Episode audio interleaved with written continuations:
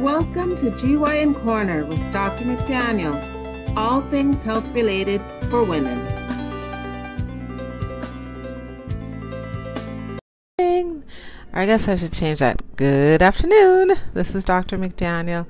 It's a lovely day in here in New York City, and I am a board certified obstetrician gynecologist coming at you from Manhattan, Midtown Manhattan, New York City, and I'm bringing to you all things health related for women. Thank you for joining me here at GYN Corner. Let's see, yesterday I guess I was going a little bit cuckoo because I said it was September 5th, and today is September 5th. So yesterday was September 4th. I'll change that on the uh, presentation, but today is September 5th, and let's see. I previously spoke about tea tree oil and the vagina, garlic and the vagina, apple cider vinegar and the vagina, and today I'm speaking about boric acid and the vagina. So, this is a Facebook live stream. Please, please check out the YouTube channel. Everything is nicely delineated there. Like, subscribe, follow. You get a heads up on the presentations and uh, when I'm pre- uh, presenting them. And if you are available, you have a commute or you um, work from home, you want to listen to a radio, you know, podcast are today's radios. And we have a podcast also. It's GYN Corner.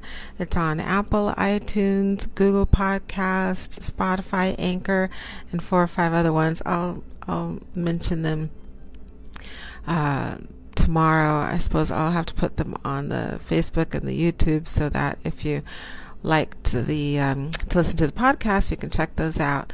So let's see. Today I'm speaking about boric acid and the vagina.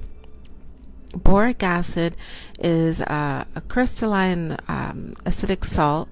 It apparently comes from volcanic areas around the world, and it is an acid, so it's um, been used for over a hundred years to help treat vaginal imbalances, overgrowth, and infections.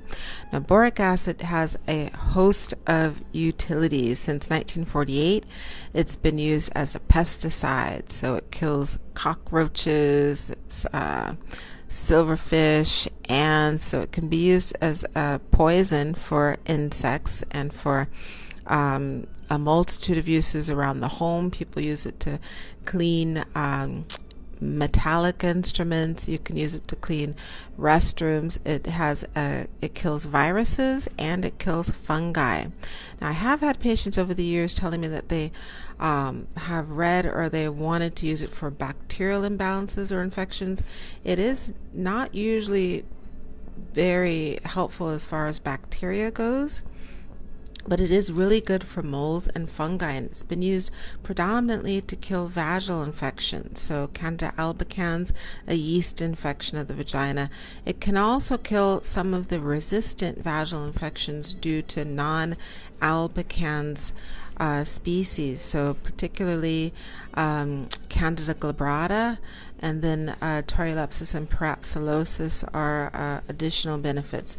So if someone has recurrent yeast infections or um, they don't feel like they're getting any relief from the over-the-counter uh, vaginal insert preparations or from the prescription, uh, the pink pill, the one day prescription, they may have a resistant or a non albicans type of yeast infection. So, boric acid has been used over the years to treat those specific types of vaginal yeast infections. Now, I'll always preclude uh, this information by saying if you have an infection, you don't really know what it is, uh, you'll always want to go to the gynecologist, have it checked out, and confirm that it really is a yeast infection. And then, obviously, if you have similar symptoms, uh, you time can't afford you or um, you don't want to go to uh, the doctor to be evaluated and treated, or you don't want to take prescriptions, you want to do a home remedy, then boric acid is a good option.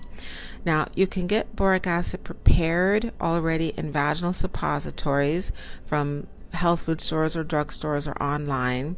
I always prefer doing it yourself because you know exactly what's in it and it's simple, it's inexpensive. You can have a, a, a large quantity, you can do it one time and just use it as needed. Now, boric acid is a poison. You don't want to take it by mouth. It has to be as a vaginal insert. And then a precaution with boric acid is because it is an acid, if you have a scratch, a wound, a sore, an ulcer on the in the vaginal area or on the vulva, on the lips, you don't you want to be careful because if the acid gets on that sore or rash or open wound, it will burn. So if you have a lot of itching, irritation, you have the classic uh, cottage cheese vaginal discharge everything looks like it's yeast, then what I recommend is to take a little bit of Vaseline, that's a petroleum jelly, place that around the lips at the vaginal opening because even if you don't have a sore, sorry, or an obvious wound or scratch or open um, uh, exposed skin, if you've been scratching a lot, you're going to have microscopic um, tears or um, exposed skin microscopically. So if you put the boric acid or um, and a, um, I don't want to say hostile, but kind of a, harsh um, agent like that, it will still burn. So if you put the Vaseline on, that will protect the, the vulva and the vaginal skin. So just everywhere on the outside, just a thin film and at the vaginal opening. And then the boric acid, you can buy that at most of the health food stores, some of the drug stores, if they have a like a homeopathic aisle, they will often have boric acid. And then if you go to the health food store or online, sorry, one second. Excuse me, I could feel that coming. Uh, if you go online, you can buy the little vaginal capsules or um, containers, little suppositories to place that in the vagina. So the boric acid comes as a powder and the usual recommended dosage is 600 milligrams. Some of the pre-made ones are 300 milligrams, so obviously you have to double up because three, t- three times two is six. So you place two of the pre-made, but if you do it yourself, you just get the powder, 600 milligrams. You place in the capsule, level it off, and then you can produce a lot of those capsules. The recommended capsule is the double O or the zero zero um, size capsules. So if you get uh, they're little gelatin capsules or ovules, you get the double O or the zero zero size capsule. That's going to give you the 600 milligrams, and you place it before you go to bed. So, one capsule of 600 milligrams a night before you go to bed for ideally a minimum of seven nights, ideally 14 nights if it's a treatment for a discharge, an itch, irritation, a discomfort. That's a classic yeast infection. Now, if you have repetitive or frequent yeast infections, or some women tell me they always get, they feel like they always get a little bit of a yeast infection before their menstrual cycle, then you can do the boric acid suppositories regularly. I would recommend doing them twice a week, every week if you can, for at least a three to six month block of time. That will keep that will help to chronically suppress the yeast propensity. If you always get them before the cycle, you could do it every week to obviously, I always have to state the obvious, but seems obvious to me. You don't want to do this suppository if you're on the menstrual cycle. It's not going to be very helpful if you're bleeding. So it'll be twice a week for the three weeks out of the month outside the cycle. And then if it really is just a couple of days before the cycle. You could just do it in preparation. If you know your cycle's due to come, just do it one or two nights uh, before the cycles, uh, before you usually get your symptoms. Most people who have premenstrual symptoms of yeast imbalance or overgrowth or infection, they'll tell me that they'll usually feel irritated or discomfort or they'll see a discharge for the three to four days before their cycle. So if you notice that pattern, you could just do the suppository a couple of nights before you usually have the symptoms and then for a few nights into when you usually have the symptoms. So if it's always three or four days before the cycle, you could do the suppository insert three to four days before you usually expect those symptoms, and that will usually ward it off so you're not uncomfortable. Now, uh, some women will notice that they'll have a little bit of leakage or discharge the following morning. You just wear a shield or a liner in anticipation of that so it does not stain your underwear. Um, boric acid, as I mentioned, should not be ingested. So you'll always want to wash your hands thoroughly after you pre- prepare the capsules.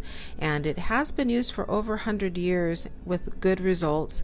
Uh, there has been research on the boric acid, and it is a very well documented and known antivirucidal, so it kills viruses, and antifungal, it kills fungi and yeast. It's been um, we call retrospective studies. It's been studied looking at a host of uh, large groups of research studies that have used the boric acid in women with documented yeast infections and in placebos. And it's a little bit variable because everyone's different. The type of yeast they have is different. The amount that they have is different. But anywhere from 60 to 90% treatment rate for yeast infections versus placebo, which is a 3% with placebo or sugar pills. So it does work very nicely against yeast infections. Now, it it will require several nights in a row, so a minimum of seven, ideally 14 nights. I always recommend homeopathic regimens predominantly if you have recurrent issues, it's really good at preventative measures because we don't have prescriptions or medications that will prevent imbalances, only treat or address imbalances. So I hope that's been helpful information on boric acid, and the vagina. This is Dr. McDaniel at GYN Corner. Please like and subscribe, follow here on the Facebook Live and on the YouTube channel. It's also GYN Corner, and check out the podcast. Please comment and um, give me ideas for any topics you're interested in hearing about or information you'd like to receive from me. I'm a board certified obstetrician gynecologist and I've been practicing for 27 years. So have a great rest of your Thursday and I'll be back tomorrow, Friday. Bye.